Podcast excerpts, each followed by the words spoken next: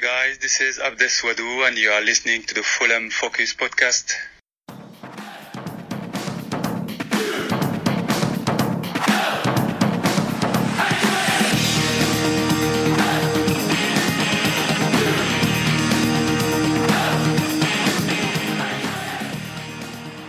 Hello and welcome back to the Fulham Focus podcast. Well, who saw that one coming? It was a superb performance on Saturday against Liverpool. Fulham tried and allegedly dried, coming very close to all three points in the end. I'm Dylan Shavas, your host today, and I'm joined by Morgan Calton and Matt Arter to both go over our 2 2 draw with Liverpool and look ahead to Saturday's meeting with Wolverhampton Wanderers.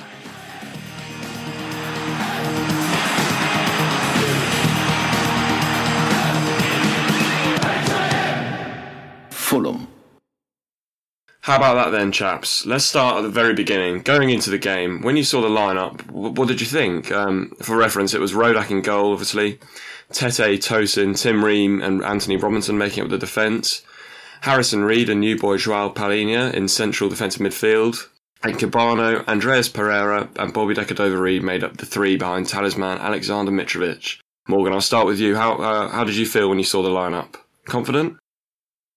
No, God no.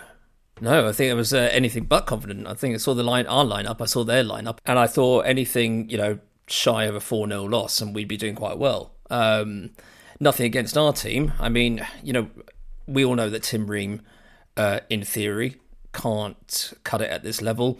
When he's coming up against Salah, Firmino, and what was it, Luis Diaz, uh, you look at that and go, how is the poor guy going to cope? It turns out really well.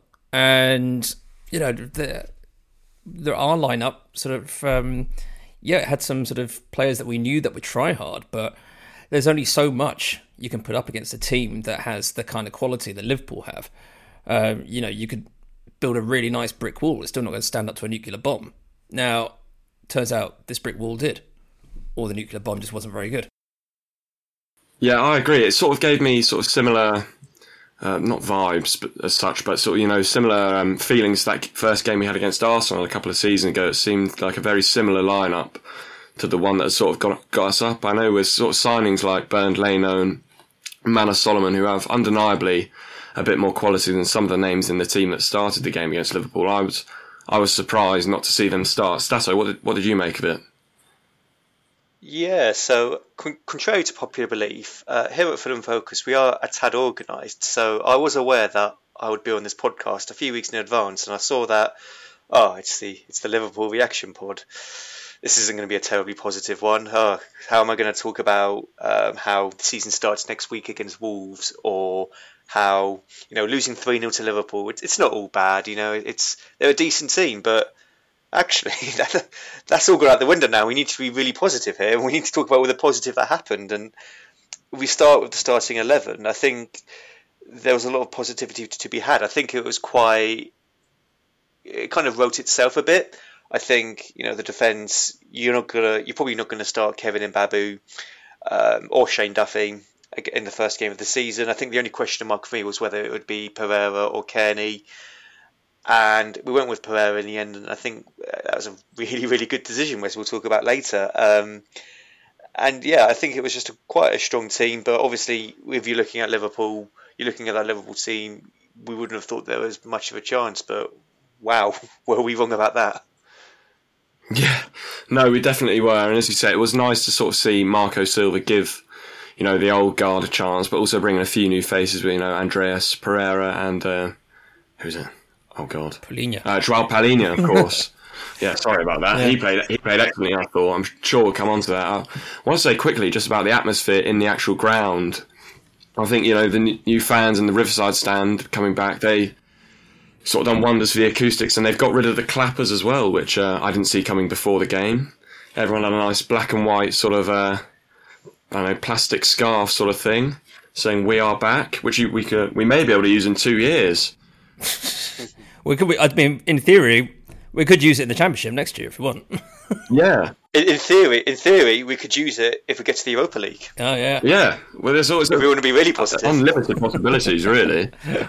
But yeah, I thought the uh, I thought the pre-game atmosphere in particular was unbelievable. They played Hey Jude, before the before the game. I can't wait to see that come out against Brentford in a couple of weeks.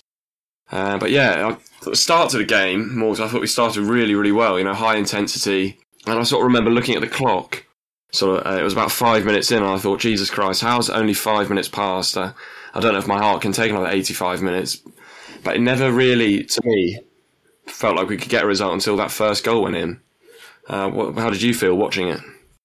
Well, I, I, agree that the atmosphere was absolutely amazing on Saturday. I think you know, it's uh, you know no coincidence that the lack of clappers uh, made it even better. But when the team comes out to that kind of atmosphere and they've been told, right, we have to press, we're going to press, and I think we took them by surprise. And that this kind of game where all the pre-match atmosphere, the sort of like the feel-good factor, all that has you know the ability to completely disappear once the away side take hold. And we just went out there and made them look ordinary. You know, we probably should have been one up after about five minutes when Mitro had that shot with the, the kind of the toe poke. But to actually keep going like that, and you're right, I agree. It's sort of like five minutes in when we're sort of pressing as hard and as fast all over the pitch as we did. I was like, they're not going to be able to keep this up. They mightn't be able to keep this up for a whole half. And the fact is, you know, despite the fact that they Liverpool had 71% possession in that first half, which I didn't actually uh, believe when I saw it because I swore we had more of the ball, um, you know, sort of, or much more than that. And just the way we played was nothing like we played in the Championship. I don't think it was because obviously we're playing against you know higher quality players, um, you know, best in the Premier League, arguably best some of the best in the world. So coming out in the way we did, shocking the Liverpool side, because I imagine they thought we were going to sit back a bit more, um, was just it was brilliant to watch. It was yeah, it was abs- and it was exhilarating, and it kind of got and it kept the crowd on side. So even when sort of Mitro's goal went in, the crowd was still you know still uh, you know alive from the uh, from the first minute. It was really good to see that you know different style of play. It kind of in, in past seasons when we've come up, it's almost like we've tried to stick to what we played in the championship, and that doesn't work because in the championship, um, you know, it's we're one of the best teams in that league, and then in the Premier League, we're far from that. And it shows that bit of naivety that we think we can just play the way we play in the championship. And Silva's immediately picked that up and be like, no, if we want to survive, we need to play this way. We need to put in these dogged performances. We need to keep up this intensity. We need to be fit. We need to be ready. And to do that from the start against, you know, one of the best teams in the world was so encouraging to see, I think. Yeah, no, you do. You say that. I think last time in the Premier League under Scott Parker, we tried to win games, not actually by playing football, but with sort of desire and, and character. We didn't. We didn't try and win games. We tried to draw games. Yeah, that we tried to we tried to draw games. We tried to draw games. Sorry, I stand corrected there. Occasionally, we'd uh, we'd win when uh, the other team scored less than us. Sorry, that's quite Michael Owen of me there. But uh, yeah, Mitrovic goal, thirty second minute, header at the far post, rose above Trent Alexander-Arnold, supposedly one of the best right backs in the world. He was he was caught ball watching by the uh, the oncoming Serb. I'd say we deserved to go ahead, didn't we, Stato? Yeah, hundred um, percent. You mentioned that Trent's one of the best right backs in the world, and he probably is. But if you're going up against a header against Alexander Mitrovic, it doesn't matter if you're the best right back or the best whatever position you're in. You're not going to be. You need to be. Well, you need to be really, really good to beat Mitrovic in the air, and Trent is not that. And as soon as that cross went in, and you saw his Mitro at the back post, you just knew something was going to happen. And it, I, I was watching it on TV, so I, I I was a bit delayed, not because I was watching it on TV, but because I wasn't actually sure if he had gone in. It wasn't until I saw the players running away celebrating. I was like, shit, yeah. we've actually scored. Like, it's actually gone in. Like, he actually got the header in. And on replay, it was a really good header at a really tight angle to get it past Alisson like that. And it was, re- it was just a really well deserved goal. I mean, it wasn't against the run of play exactly. It was more that we were just soaking up that pressure and we were being that intense. And then we got that chance. And yeah, great header great cross from Tete. Sure, it did take a little nick, but it was still great for him to get the ball in like that. And yeah, it was just a thoroughly deserved lead, to be honest.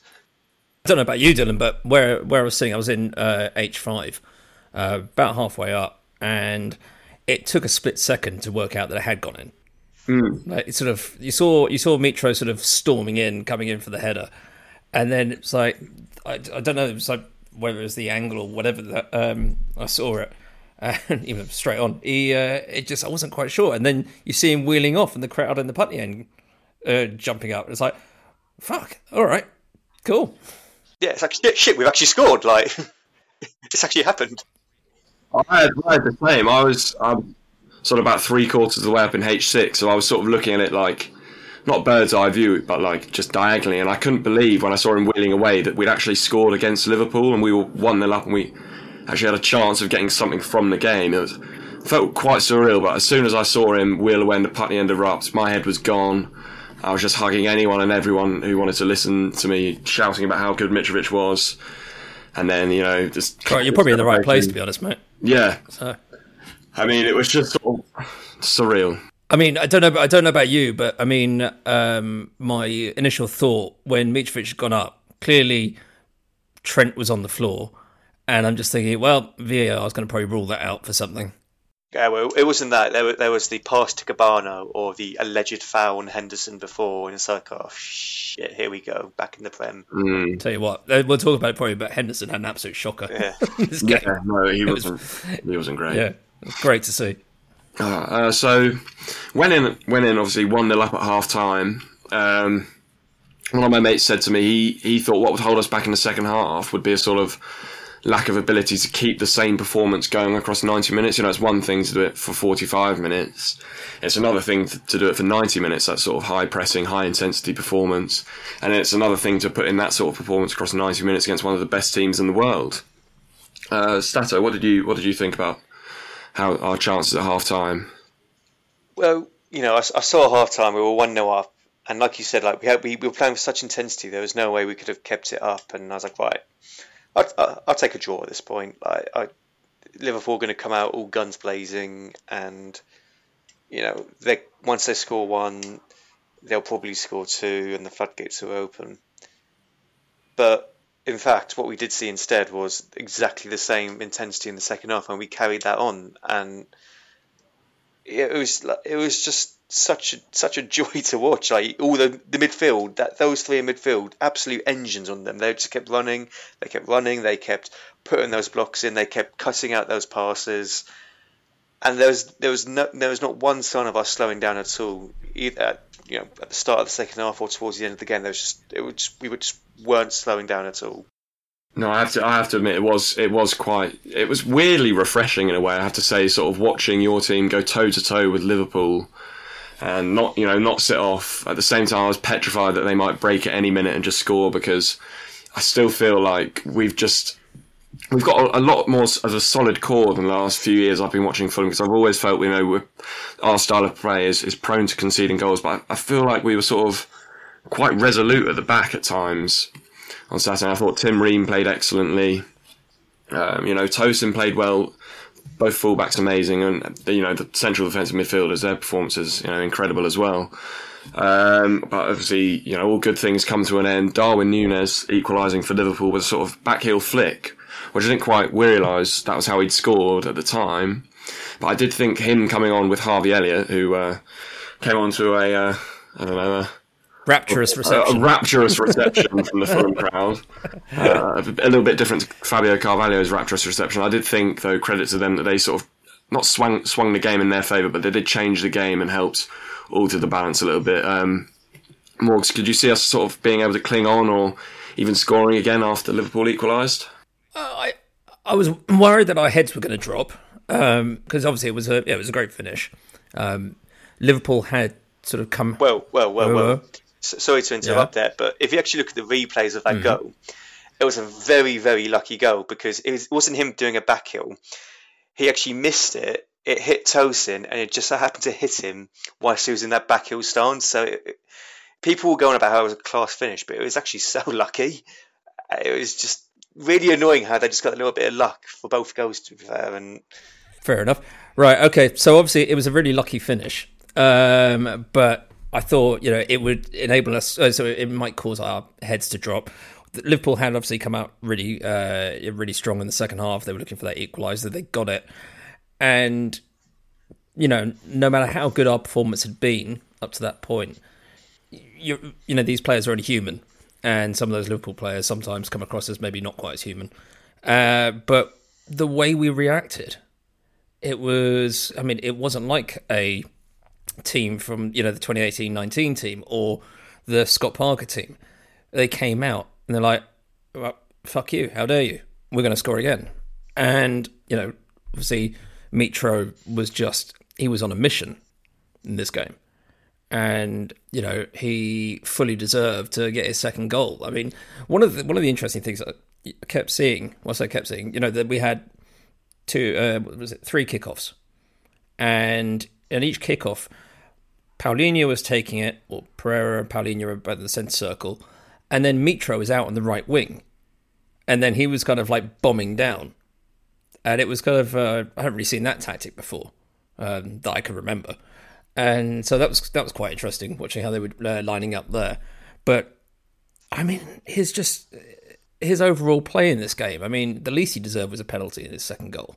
He was incredible, and this was like it's like a whole new style of Mitro.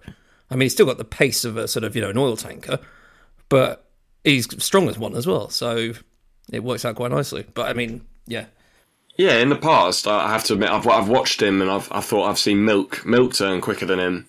But I thought, you know, the way he spun Virgil van Dijk and sort of uh, bodied Jordan Henderson in the same sort of move on uh, Saturday was really impressive. I think he looks a lot leaner than last season as well. And, you know, by the end of last season, I have to admit, I was a little bit bored of just repeatedly singing his praises. But after a sort of eight, nine, ten week break, and I'm refreshed, ready to do it all again, I thought he was absolutely amazing on Saturday. He, he deserved the goal, the second goal. It was a penalty, wasn't it, Stato? Yeah, it, it, definitely was. Like you know, the talk, the topic of him being quite a slow player. It was quite amusing to see him take on Van Dijk. Not at the fastest pace you've ever seen. Van Dijk, you know, he goes against the world best. He, he has gone against the likes of you know uh, Sterling, pacey pacey players like you said that, the world's best. The only player you can come up with was Sterling. yeah, uh, I was struggling. I was struggling to think of pacey players. Um, that's Messi, okay, let's use Messi. I'm sure Van Dijk's been against Messi many times, and Neymar and Mbappe. There we go. It's coming back to me now. Um, but pl- players of that caliber who are fast and difficult to manage. But then here you've got Alexander Mitrovic running at you, cutting inside, and he gives away such a soft penalty like that. It was just quite, it was quite humorous to see. To be fair, like it definitely was a penalty. Like it went to VAR, but there was no chance it was getting turned over. You could see that there was clear contact on the leg, which you know, by the letter of the law, is a penalty. And you know, it's not that I don't want to say we didn't deserve it because we, we did deserve it, uh, but it just kind of came out of nowhere, and it was it was kind of what we deserved after you know standing our ground for so long, and you know just bouncing back after we conceded that goal. Yeah, no, I, I firstly I just say you know you describe him as fast and difficult to manage. I think if you adjust the parameters of those words, Aboubakar Kamara was fast and quite difficult to manage. Wait, wait, wait, wait. wait. Um, he Whoa, whoa, whoa, whoa. He's gone now. He, oh, yeah. He, There's no he need to mention that name on there. He's gone. We're not on the Olympiacos podcast. Now, although I think he's been dropped by them already by looks of the team sheet. but it was a, it was a, it was a great, it was a great, uh, it was a great penalty from him. And I just wondered, Morgan, if if he's playing like that against, you know, Virgil Van Dijk and Liverpool, the Liverpool team as a whole, how good could he be against other other teams, starting with Wolves this weekend? You know, he could be one of the best strikers in the Premier League this year. He could, you know, not essentially you know who knows if that's kind of he just needed that first game to get going you know sort of like if he's now uh, as i said earlier is a man, a man on a mission this season.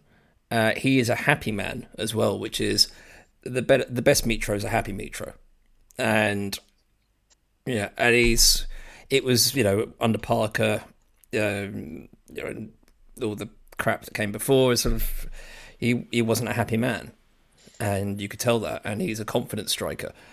That's only going to sort of you know make him more confident. He just needs to keep going because obviously Premier League is a much tougher league. He's not going to be scoring 43 goals. He needs to make sure that he at least sort of you know keeps a nice steady run on this his goal scoring and but on his general play. As Silva says, uh, you know he keeps repeating he's so much more than a goal scorer for us. And as long as he's there, you know, making the difference within the team, that's going to be so key to our season. And if he, you know, gets 15 or so goals along the way, brilliant. I think he'll get, you know, uh, uh, quite a few assists as well, or, you know, goal involvements or whatever you want to call it these days. And so I think we're going to be seeing him have such a big impact in this team. Um, but he's going to need to be supported in the, the goal scoring ranks by the players around him as well. Definitely, I agree. I think it's it's slightly it's not scary, but it's like um, a bit weird when you think how fast. What eighteen months ago he was he was close to um, leaving for Dynamo Moscow, wasn't it? On a sort of you know ten million pounds. He was cast out of the team by Scott Parker, and uh, look at him now. He seems like a different player to even the one Scott Parker had, or the one even in the championship. He just seems like a, a, much more well-rounded player, a team player. Uh, he started contributing with assists towards the back end of last season as well.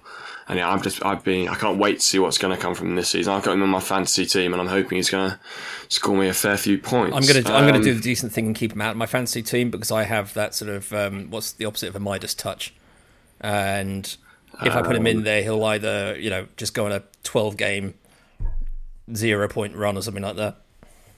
I will do the same as well. Thank you. You know, it's the le- it's the least we can do. Maybe I can join you making a hat trick. But for now, I'm going to keep him in. I'll give him the Wolves game to see how he does. Um, yeah, M- Mo Salah made it 2 2. Unfortunate to concede, uh, really. It's a bit of a scrappy goal against Stato, but a point against Liverpool is a great result nonetheless, isn't it? Yeah, I mean, if if there's any like negatives from the game, it's just that you know the goals that Liverpool did did score were just very scrappy, kind of undeserved goals. I mean, obviously they piled on the pressure towards the end there, and something had to give eventually, and it was just a diagonal ball over the top. Tosin kind of just scraped it with his head, and it just landed at his feet just perfectly. And what what can you do there? There's there's not much you can do. It's just unfortunate and very lucky of Liverpool to score. But then you know, on the face of it, getting a two-all draw in the first game of the season against Liverpool, it's it's great. It's awesome. That you know that's that's well, anybody would have bitten your hand off for that result at the start of the day or at the start of the season, or, or even when the first when, even when the fixtures got released. You know, it's it's a great starting point. It's a great building book for the season, and hopefully we can just build on that going forward. Yeah, with it is, a, it's a great base. I mean, I'm, I've they were quite soft goals, but I felt sort of some sort of reassurance that they weren't they hadn't come from our sort of wrongdoing. Whereas in the past, you know, we've seen all manner of defensive failures and sort of midfield malfunctions that have led to us conceding need, needless and pointless goals. Um, but I feel like no, no, you go. The one, the one thing about that um, last, well, the second Liverpool goal that was a little bit annoying was clearly there was a lack of communication between Ream and Tosin. See, Ream may have not known that Tosin was right behind him, but Tosin should have given him a shout. And given how far he had to stretch for the header, I think if he'd been given the shout, he would have just got out of the way. Um, but again, you sort of these these mistakes happen. Yeah, Yeah, it's just it's one of those things, isn't it? It happened at Coventry away as well, I think, and Coventry at home. There was sort of uh, some mis- miscommunication problems, but I think it's just one of those things that happens from time to time. But still, a point against Liverpool is is great, and I feel like um, Joao Palhinha, one of the, you know Davidson, signed from Sporting Lisbon in the summer. I think he looked absolutely immense on. Um, on Saturday, I you know I don't really remember him sort of losing losing a ball really. I thought it was incredible. Uh, any any of the other debut- debutants impress you, or just Palhinha, Stato? I want to. I want. I do want to give a shout. Palhinha was excellent, of course, but I do want to give a shout out to Andreas Pereira.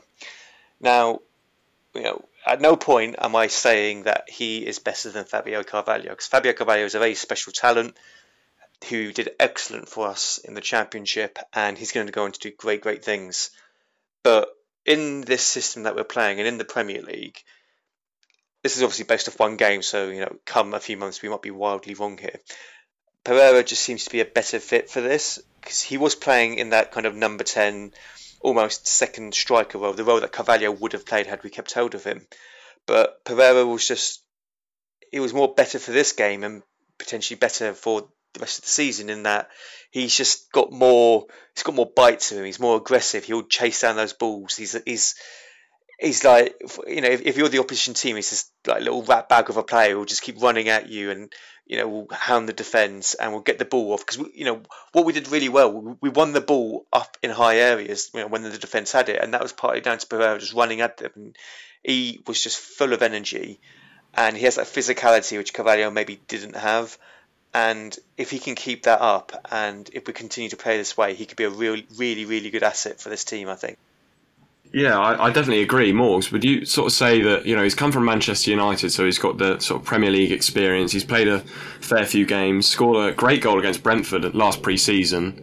Uh, but do you sort of think he could benefit from playing at a club, you know, like Fulham, where the pressure is not on him? Because at Man United, you know, the pressure to perform and win every game, even if they seem to lose half of them nowadays. Um, but yeah, do you think he can benefit from playing slightly out of the more out of the spotlight? I think so. I think um, he's got undeniable talent.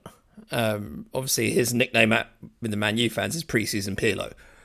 And my one hope with him is that he builds on the performance from Saturday and continues to build over the season uh, rather than kind of what I, when we signed him, I was like, is this one of those players that's going to sort of look really bright up until the World Cup break and then come back? The weather's crap the pitches are a little bit heavier, well, not so much in the Premier League, maybe, but you know, just not the right conditions for him as a person, as a player. But I really think that you know what we're seeing there is a very talented player, and I think as long as Silva manages him in a way, keeps him motivated, and you're right, I think not having the pressure of being a Man U player might actually do him good, and I think it actually does a lot of players of that sort of level good. I think uh, uh, Man U itself seems to be quite a toxic club to be around at the moment. And there, whereas Fulham is there's a lot of good feeling. I mean, obviously there's been a few things in preseason, but you know there's you know we're a much more positive, smaller club, and you know this is why Mitro likes it. I think because he's happy. He's you know loved by the small this core of fans, um, and don't put a huge amount of pressure on him. He just gets to do what he enjoys. So hopefully Pereira will be somewhat in the same mould. Yeah, I, I, I, hope I hope we're going to see sort of you know the consistency of performances like you talked about. And hopefully we can sort of. I think Marco Silva might be able to nurture him into sort of a bit more, you know, home his talents a bit, and um, hopefully he can sort of become that Carvalho replacement we're sort of crying out for. But I mean, thinking about sort of other players from there, I mean, obviously debutants wise, we only had two playing uh, well, two starting. Um, you know, we had, I mean, Harrison Reid. Again, I mean, we know what he's like as a player. He's he's a tenacious midfielder, and he showed it again. And I really hope he can stay fit this season because I think he's going to be incredibly important. I think him and Palhinha in that, um, you know, the defensive midfield roles are going to be absolutely integral to our solidity and our sort of, you know, our ability to sort of ground out results because whilst that game, you know, had all the excitement of the first game of the season, we got a great result. There are going to be games, you know, in November, in February, and stuff, which you know are winnable games that we go lose because they're not, you know, we haven't got enough grit. Mm, yeah, there's definitely going to be uglier performances, aren't there? And sort of, you know, ones where it's, wet and it's cold. Maybe it's an away game or something like that where you just got to dig in and get the points. And I feel like you know the little and large combination in the centre of the park could be uh, essential for that. Stato, just quickly, I want to get your thoughts on uh, Jurgen Klopp's comments at the end of the game about the uh, the dry pitch, which I saw being watered uh, both before the game and at half time. It seems just to be a sort of random excuse generator coming from him, doesn't it? Uh, it's it's what he does. He he doesn't get the result he wants, and he throws his toys out, his pla- out of his pram and he just throws up any odd excuse. Today, today, well, this game was the pitch. The next game he doesn't get a result, it'll be something else. Um, it's a tactic that he uses. You know, he, it's all about this kind of elite mentality of a club he has. That he doesn't like to shift the blame. When he's talking to the media, he doesn't like to shift the blame to his players. He likes to, you know, deflect it to an external, you know, locus of control. And in this case, it was our dry. I'm using my uh, fingers here to do the old uh, inverted commas sarcasm. Inverted commas. I've got the words there. Inverted commas. Um, dry pitch, um, and it wasn't dry. You see, we we saw the sprinklers being on. We do. We it was the normal pitch pre-pitch preparation. and big up the Fulham media team for you know taking the piss out of him the next day. Mm, yeah, I just thought it's you know he's one of those serial moaners, isn't he? You know, he complained so for so long about how he couldn't make enough changes and his squad was suffering from you know the sort of overexertion in multiple games, and then when he does have the chance to make five subs, he doesn't. Which um, you know that sort of breeds its own problems. Let's move on to the uh, the man of the match. I think for me, I'll, I I don't want to pick Mitrovic again, so I'm going to pick Joao Palhinha. I thought, you know, new league, new signing, new team. I thought he played excellently. Um, he looked superbly confident, won a lot of his duels, um, and he just looked like a, a, midfielder, the like of which Fulham haven't had for ages. I'm trying to think of similar ones we may have had in, in the past. I don't know, like Papa Bouba Diop was a, a player in a similar mould, maybe. He was a little bit before my time. I'm just going off the sort of video clips I've seen. But yeah, I think I'd pick Palhinha. Morgs, who do you go for? Uh, I've got to go Mitro in this. I think, you know, his all round play, it wasn't just his goal scoring in this game. He just offered so much to the team as well. And there, there's all this talk about sort of, you know, the old school number nines coming back into sort of into fashion.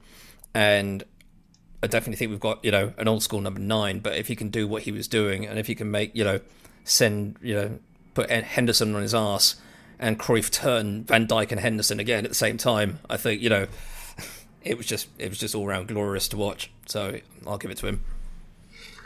Stato, what about you?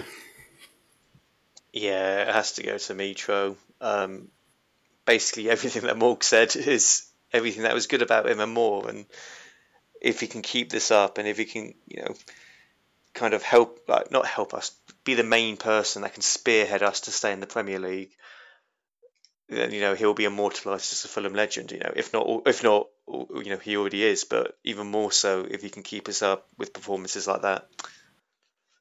Yeah, no, I, I, I'm, I, I just want to say I'm not not picking Mitrovic uh, because I thought he wasn't the best player on the pitch. He was he was a one he was one of the best on the pitch. Let's not uh, beat around the bush there. But I just thought I thought Palhinha was was really really good and you know a vital cog in us getting the result. Albeit it was Mitrovic who uh, scored the goal.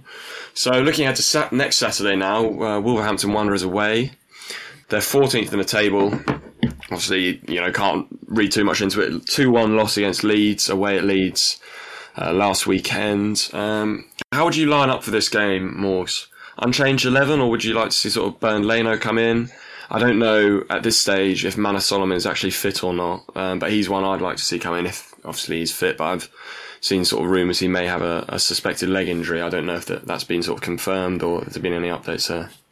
Uh, uh, has been tweeted by Peter Rutzler, oh, no. which is he's good. Mm, he has he has he has confirmed that there is an injury, but he doesn't know the extent of it. I think it's safe to say he won't be playing on Saturday, mm. but we don't know if it could be for longer than that. Yeah, that's not, gutting. Not ideal. Um, I think yeah. Someone said there might be karma for not paying Shakhtar or anything, but that's uh, yeah. Yeah. Um, so no, obviously he won't be playing on Saturday. Um, hopefully it's a speedy recovery for him. But in terms of the lineup, I think I think uh, Leno's probably the one player I might bring in, but if Rodak starts, and it's unlike me to say this, but if Rodak starts, I won't be disappointed because clearly Silva's picking them on merit at the moment. If he doesn't think Leno's ready uh, to be brought into the team yet, then I'll trust him. And in terms of the other players, obviously there's a chance that Diop might have signed by then, but again, I wouldn't start him. I would be tempted to uh, bring Shane Duffy in, uh, maybe in place of Ream, but then that's only because I mean I don't know if it's. I think I think Duffy is you know uh, he's not a fashionable signing, but I think he's going to be a, an important signing over this season, and not just from his um, general play. I think he's you know he's one of those defenders that is purely a defender and I think we might need that, especially in away games. And I think him and Tosin could potentially be quite a good partnership. Um, but I'm just kind of reading into it from you know what I've seen in various pieces, and I think his but his general demeanor and his uh, the fact that he's respected. Well, he was respected by Graham Potter. No, no one said a bad word about him, and he's kind of that sort of player that we need in the dressing room.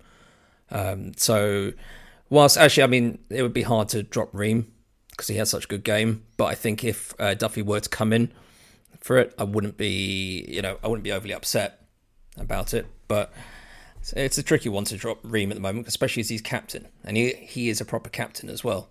And you know who would who would get it otherwise? And so, but otherwise, attacking wise, I think you've just got to keep the same team. We played very well. Go out, play the same system. Um, you know, harangue Wolves into submission, pretty much. Yeah, no, I sort of I sort of agree with the Tim Ream point. I wouldn't be averse in being dropped because I feel like there's only so far in this league you're going to get playing a 37 year old at centre back, albeit a good one, but obviously not, not to the same 37. standard of 37. 34. 34. 34. Yeah, I've had it in my head for the last few weeks. That he's 37. Don't know where that's come from.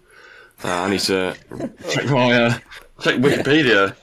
Um, yeah, sorry, sorry, Tim. Um, only three years to uh, for reference. I'm, I'm 24, not 21. Um, you young. Yeah, no. Uh, oh, sorry, sorry about that. Um, yeah, no, he's 34. There's only so far you can get playing a 34 centre centre back. You know. Uh, but I, I, at the same time, I agree. He's, he's a captain on the pitch, maybe more so than Tom Tom Cairney in some ways. He's got similar sort of attributes to Mitrovic in sort of the way he leads by example and he's a, he's a vocal presence in the team, that's for sure. Uh, get some score predictions. Um, I'm going to go for I think one one. Wolves have just signed today uh, Goncalo Guedes from Valencia, and that's after losing Conor Coady to Everton yesterday. I'm surprised they let go, but I'm told uh, on good authority that's just because of formation changes by the manager. And ta- it's a tactical decision rather than a sort of anything more more than that. Yeah, it's an interesting one that. But then apparently um, Coady's Scouse, so if he's an Everton fan as well, he got that offer, and knowing that he was going to start. Well, you know, he's a lifelong Liverpool fan, I believe. Is he? Yeah, which makes it really interesting. He was in Liverpool's academy. Yeah, there you go then. Should I know? I mean, I have no idea who that Spanish bloke is that you said about. I mean, is he any good? Portuguese. He's, he's meant, yeah, he's Portuguese. He's meant to be an exciting of course, he's winger. Wolves. Um, yeah, uh, yeah, classic, classic Wolves player, an exciting winger. Uh, played for Valencia last season, and uh, I think a few years ago his stock was a bit higher than it is now, as is the case with quite a few players It seems to end up at Wolves. Uh, but we will see if he if he starts on, on the weekend. Just one to one to look out for. Yeah, I'm going to go for one one. I'll go for another Mitrovic goal. Um, not not too sure who score for them, but I just can't see us coming away with three points for whatever reason. Yeah, what what are your predictions, guys? Well, I think we're playing Wolves at quite a good time for us. They they got a really bad loss against Leeds. Well, not bad, loss, just two one, but it's against the Leeds side that isn't all that at the moment. You know, they've just lost Raphinha and Kalvin Phillips. You would have expected Wolves to get a win there, and they went one 0 up, and you know I thought it'd just be business as usual, but they they collapsed a bit. And watching the highlights, they do look a bit shaky all, all over the place. They're, you know, trying to you know, throw away the back five or back three that they've had for so long now, and that's been, you know, a key element in their survival in recent Premier League years, and you know, to go for a back four, which they tried to do either last season or the season before, in the last season under Nuno, and it failed, and they quickly went back to the back five, and they're trying to do it again, you know, which is one of the reasons why Coady left, but they haven't really bought many other reinforcements in. You know, they're still relying on a quite an old João Moutinho in midfield, and they've got Jimenez who's out injured, so they haven't really got a real striker up top. And you know, they got rid of Romain Saïss and Conor Coady, and all they've brought in is that Burnley centre back Nathan Collins, who is quite highly rated, mind, but is still a young defender, and you're, exchanging this young raw talent for that vast experience of Coady and Saïss. So it's a really interesting time to be playing them. And I think for us, we have that momentum of getting a good draw of Liverpool. They're trying to pick up that momentum. Okay, it's their first home game of the season, so Molineux will be buzzing a bit. But you know, we have a momentum to take into this game, which we have. We don't. We don't. When we've been in the Premier League before, in recent seasons, we haven't had that momentum, and we have that now. And I think we can bring it forward, and we can actually really you know, take it. We, we can take the game to Wolves here, and I think I think we'll get a win. I'm going for a two-one win. I think. I think you know, it's bold, but it's bold. Well, you know, we need to strike while the iron's hot, and we're in form. it's one game, but we are in form, which is a rare, rarity in the Premier League, and they are not so much in form. And we, we really need to do need to capitalise on that when we can. Yeah, I think it's the first game since back in the no, first game back in the Premier League since uh, coming up from the Championship that we we haven't lost. I think the first time we came up, we lost against Man United. Obviously, then we lost against Palace under Slavisa, and then Arsenal did us on the first day when Scott Parker was in charge. Uh, so yeah, it's definitely a, a sort of different start to the season, given that we're not you know close to the bottom of the table come match week two. Uh, Morgan, how do you think we'll fare on Saturday? I think we're going to win three two. I think I'm not convinced on our defending. I think we put uh, you know a lot of um, you know tough tackles in and stuff like that, but I am quite impressed with our attacking prowess, and I think we might be seeing a bit of that this season against some of the teams that you know we could be looking to compete against, and it could be a lot of uh, almost like Kevin Keegan football at times if we don't shore up at the back. And so as long as we score more, we'll be all right. So yeah, I'm going to go three two. Uh, Mitrovic to get one, and then oh crap, predicting goal scores. Uh, Bobby Reid and uh, João Palhinha, 35 yards out, top corner. Um, yeah, he's probably trained with half of Wolves team, so I, I, I yeah, he knows the uh, the way to, the, to, to, their goal. I was going to ask you actually, do you think that three will be a Mitrovic hat trick? Because if if you said yes, I was going to triple captain him this week. Uh, evidently not. Um, looking ahead to sort of the rest of the fixtures in August. So following the Wolves away game, we've got Brentford at home on the twentieth, Arsenal away on the twenty seventh. I think with a Carabao Cup game in between there, and then Brighton at home. How how many points do you see us getting? from these other four games in August. I've gone for five with two draws and a win against Brentford, nothing from Arsenal. But I don't know if I'm being too pessimistic. Uh, I mean, look, we need to, what this result has given us is hope, and hope is a really dangerous thing in football. It's we've got a draw of Liverpool, and suddenly you know, we're going to go out there and we're going to take the Premier League by storm, and we might do that. But at the same time, we're not going to go unbeaten, and we will lose probably more games than we will win. So you know, if we look at this August, it's actually quite a key month for us because there's actually you know the next four, well, four, three out of those four games are potentially winnable games where we can get points. You know, I look at the Wolves game; it's a game we can win. I look at Brentford, definitely a game we can win. Brighton, absolutely a game we should win. And it's about you know taking when you're playing these types of games, and this is what we didn't do before. We we got those bonus points against those big teams under Scott Parker. We got that win against Liverpool, and we got the point against Liverpool. We, have done that now, but we've got that. They're the bonus points for a team of our stature. Any point you get against the top six are the bonus points. The core, you know, meat and potatoes of the Premier League for a team like us are to be winning the games against Brentford, against Brighton.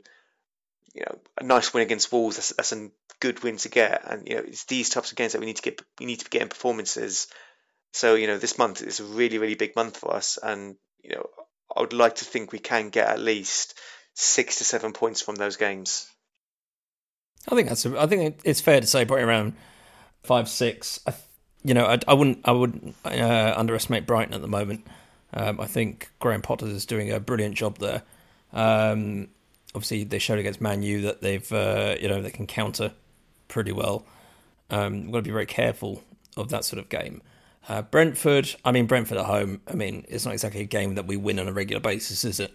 So, you know, but then Wolves away, you know, confident we get a win there. Uh, what was the other one? Uh, Arsenal. Arsenal. Yeah, that would be easy enough, won't it? So that's fine. Um, Park. So, it's, we'll get, we'll get a win this month. I'm just not quite sure. I mean, obviously, I've said Wolves but you know, I think we'll pick up five, five or six points along the way somehow. Perfect. Yeah, no, I, I think that sounds reasonable, and it's, it's Fulham, you know, always open to a surprise. We may we may come out of August top of the league, and if that happens, I don't want to say what I'll do if that happens because uh, it's on Spotify, isn't it? Um, but it would be absolutely incredible. So I guess um, I I think then that's that's all for this week, guys. Um, Similarly to how Mitrovic turned away from Van Dijk, it's straight from one game, coursing towards another now uh, at Molineux on Saturday. Let's just hope they remember to water the pitch beforehand. Come on, Fulham, and we shall see you next week.